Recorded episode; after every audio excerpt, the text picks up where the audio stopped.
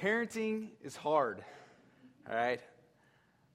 And I know that not because I'm a parent, but because I've witnessed other parents. As somebody who has parents, I've watched my parents have to make difficult decisions and uh, have to deal with difficult children at times.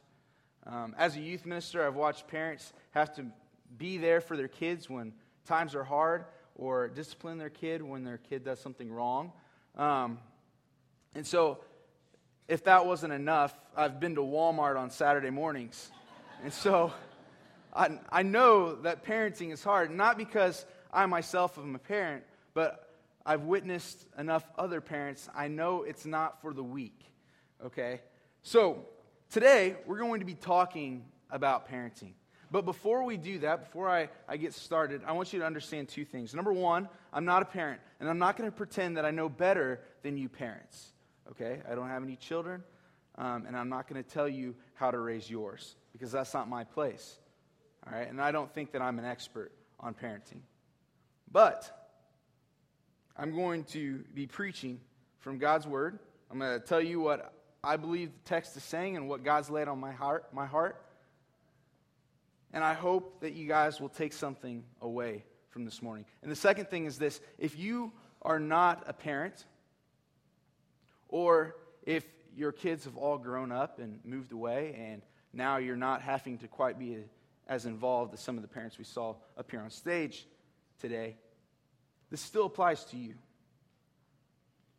And we're going to talk about that a little bit more. And as I was trying to figure out what I wanted to talk about today, I thought it was only fitting to talk about Father Abraham. You know, he's a famous father. So I'm going to read the story from Genesis 22. And if you guys want to flip to your Bibles, you can read along with me. It says this Sometime later, God tested Abraham. He said to him, Abraham, here I am, he replied. Then God said, Take your son, your only son, whom you love, Isaac, and go to the region of Moriah. Sacrifice him there as a burnt offering on a mountain that I will show you. Then early the next morning, early the next morning, Abraham got up and loaded his donkey. He took with him two of his servants and his son Isaac.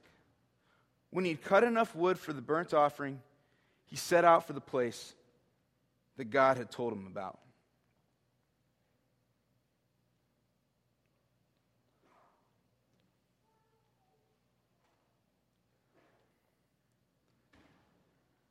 On the third day, Abraham looked up and he saw the place in the distance.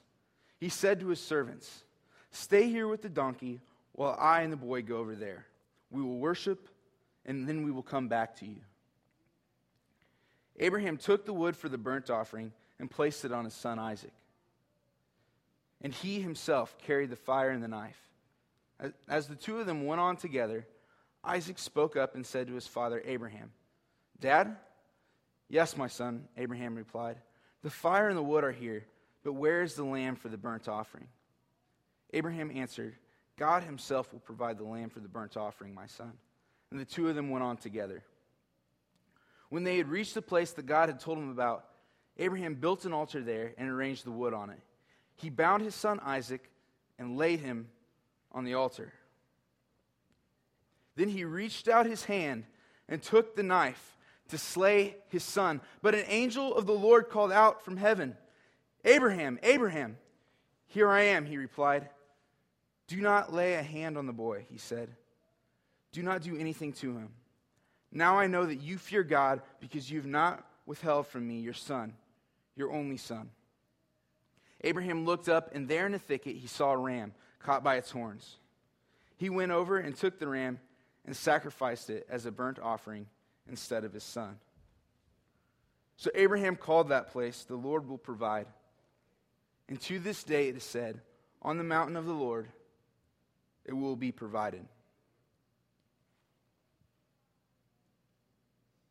Let's start off at the very beginning with this with God's initial request of Abraham. It says, Abraham, I want you to take your son, but not just your son, your only son. The son that was promised to you, the son that you weren't supposed to be able to have. The son that would carry on your name and make your people a great nation. I want you to take that son and I want you to sacrifice him to me. Now, I don't know about you guys. I don't have any kids, but I would imagine I would have a few words for God in this situation. I wouldn't be like, yeah, let's do this. Maybe on a really rough day. But even then, even then, I think I'd hesitate just a little bit. Again, not a parent, so I don't know what it's like. But so I would I would try to bargain with God. I'd be like, God, you know, is there any way that we can work this thing out? Can I just throw a little extra money in the offering plate? No, is there is there another way? Can you take me instead? Or maybe you would do what we typically do when God says something difficult. We just ignore him. We pretend that we don't hear it. We go on with our everyday lives. But that's not what Abraham does here. In verse 3, it says, Early the next morning, Abraham got up, loaded his donkey, and he went to do what God had asked him to do. He didn't waste any time. He didn't try to bargain with God. He just went and did it. And this isn't to say that Abraham was perfect, because he wasn't. Because if you look back in Genesis, you see Abraham make lots and lots of mistakes. All right, in chapter 16, he doesn't trust God when God says, I'm going to give you a son through your wife, Sarah. So he has a child with Hagar. In chapter 17, God casts judgment on the city of Sodom. And Abraham argues with God. He tries to work out a deal with God. But in both of these situations, Abraham was wrong. And in both of these situations, it led to pain and humiliation and heartbreak. Because Abraham didn't trust God when God had said, Do this, or I've got this.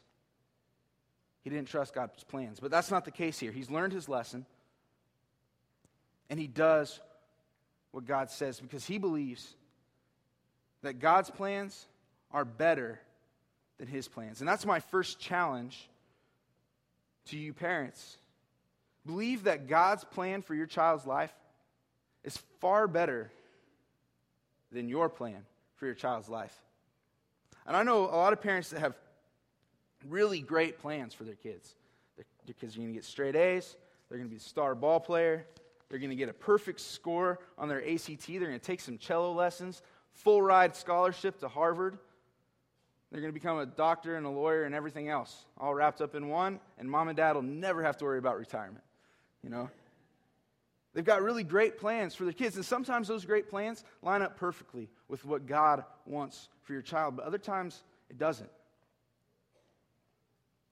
Other times, God asks parents to make difficult decisions because He has a better plan for your kids than you do.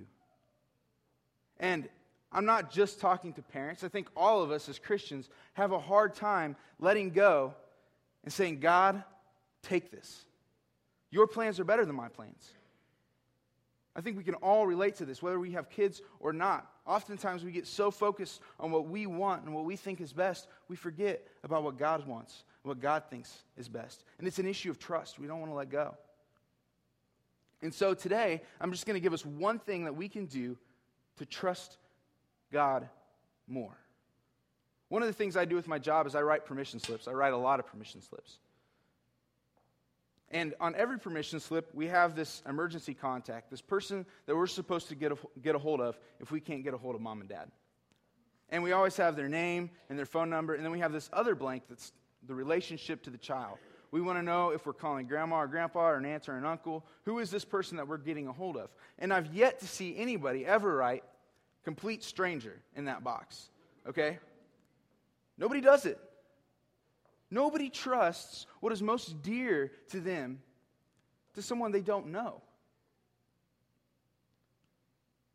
If you want to grow in your trust towards God, get to know Him. Abraham knew God, he knew His promises. He knew that God was faithful, no matter what, even if it didn't make sense. So that, that's why in, in verse 5 of this passage, Abraham says to his servants, Stay here, and then later, we will come back to you. He doesn't say just me, he says, We will come back to you.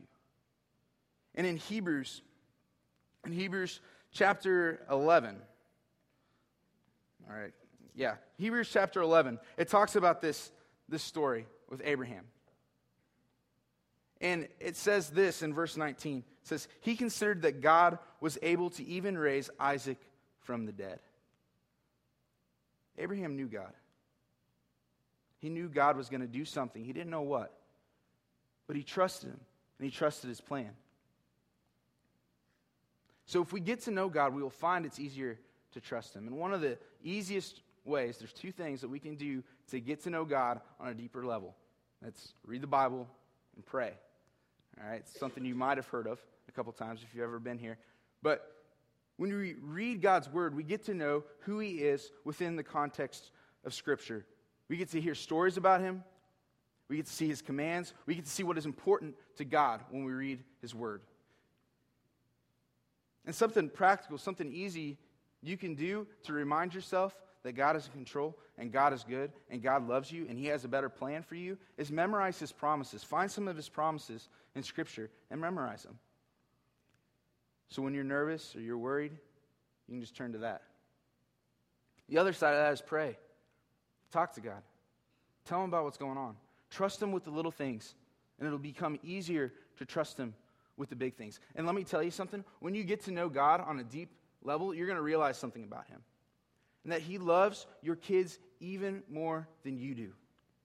It's mind blowing. Because I know parents who love their kids like crazy, but it's still nothing compared to how much God loves them. He has a plan for them, He has a purpose for them. He created them, He wants them. He sent His Son to die for them, just like He sent His Son to die for you and me. You're never going to find anybody who cares more for your child than our Heavenly Father. So trust Him. Trust Him when He says He has a plan and it's better than yours. Now I'm going to shift gears a little bit. I'm going to talk directly to the kids here. All right? Or anybody who has ever had parents. How about that? So, have you ever had a time where your mom or your dad has said something and you're like, no way. You don't know what you're talking about. All right? Or they, they ask you to do something, you're like, that's ridiculous. You don't get it. You've ever thought that, man, I know better than my parents do. They're dumb. All right? And I'm not going to ask you to raise your hands because I don't want you to go home and get in trouble. All right? But I would venture to guess most of us have been in that position at some point in time. I can think back when I, when I was growing up, I went to this little country church, and behind this little country church, there was a creek. And in the creek, my friend Roby loved to play. Okay? And so I wanted to go play too. And my mom told me, You are not allowed to be in the creek. And there's a couple of reasons why. Number one, there's snakes. Snakes are scary, all right? Number two, there's water and I could drown. But number three, and the most important, there is poison ivy, all right? And once I get poison ivy, I'm going to complain about it to my mom. She doesn't want to hear it, all right? So, like the brilliant child I was, I knew better than my mom. So I went and played in the creek, and I got poison ivy, and I, then I also got grounded. Because I didn't trust my mom when she said, hey, don't do this. Now, I want you guys to pay attention to what Isaac does when he talks to his father here. This is the first exchange in verses 7 through 9 that we see between a father and a son. And Isaac sees all the pieces for the sacrifice, but he's missing the lamb. And he says, Hey, Dad, everything's here except for the lamb. What's going on? Where's the lamb? And his father, Abraham, says, God will provide the lamb.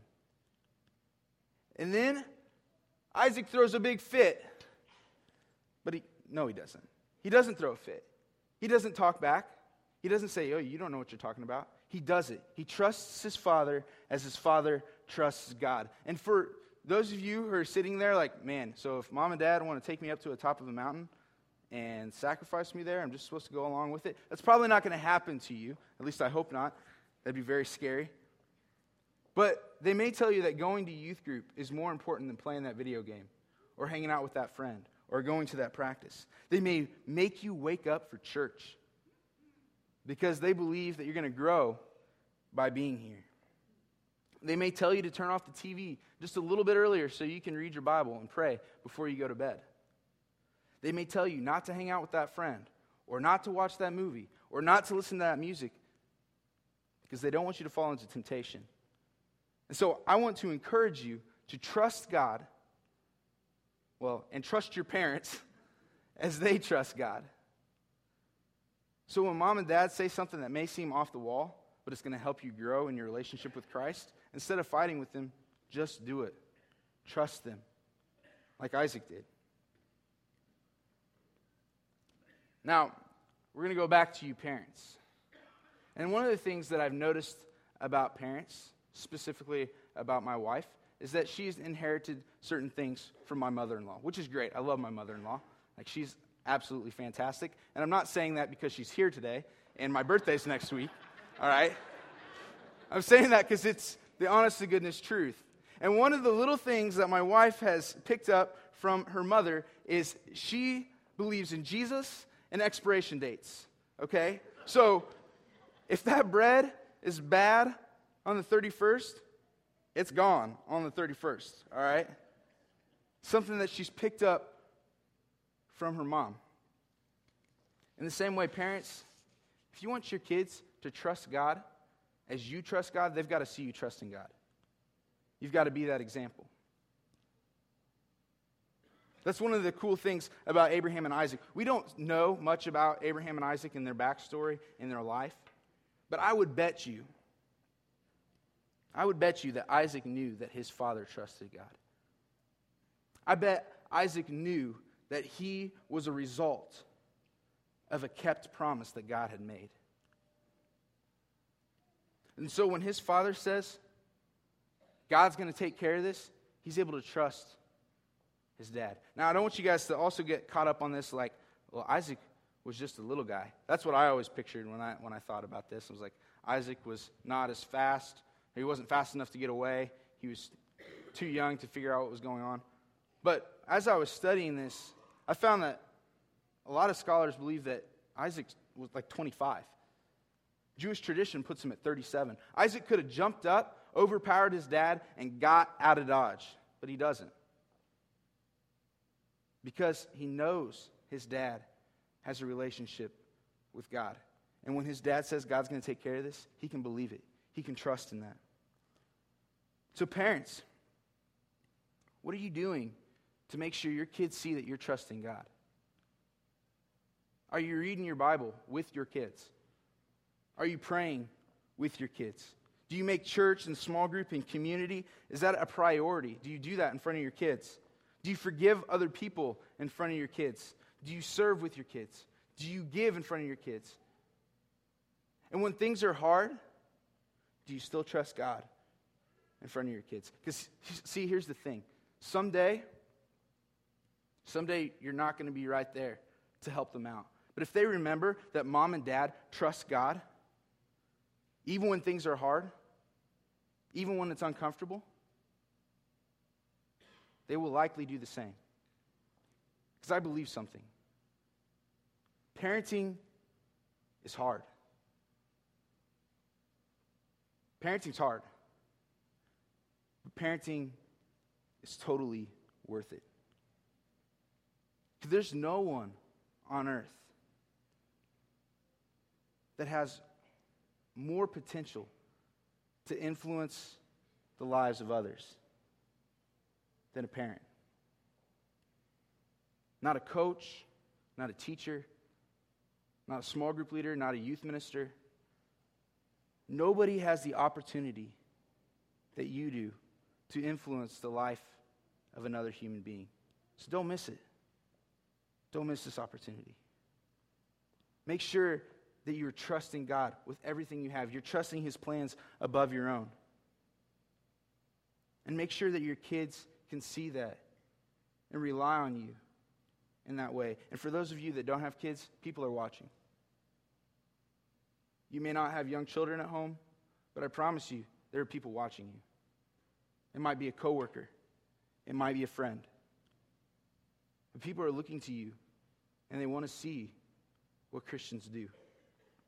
So as I wrap up today, I want to read this verse that my wife read to me before bed last night because we practiced this a couple times. And it's Isaiah 26, verse 4. It says, Trust in the Lord forever, for the Lord, the Lord Himself, is the rock eternal. You guys pray with me. Father God, I thank you for this church, and I thank you for your son. And Lord, I thank you for parents. And God, I pray that we learn to trust you more than we even trust ourselves. That we can rely on you even when things are hard. Father, I pray that you encourage us in that. You draw us closer to you. And it's in Jesus' name we pray. Amen.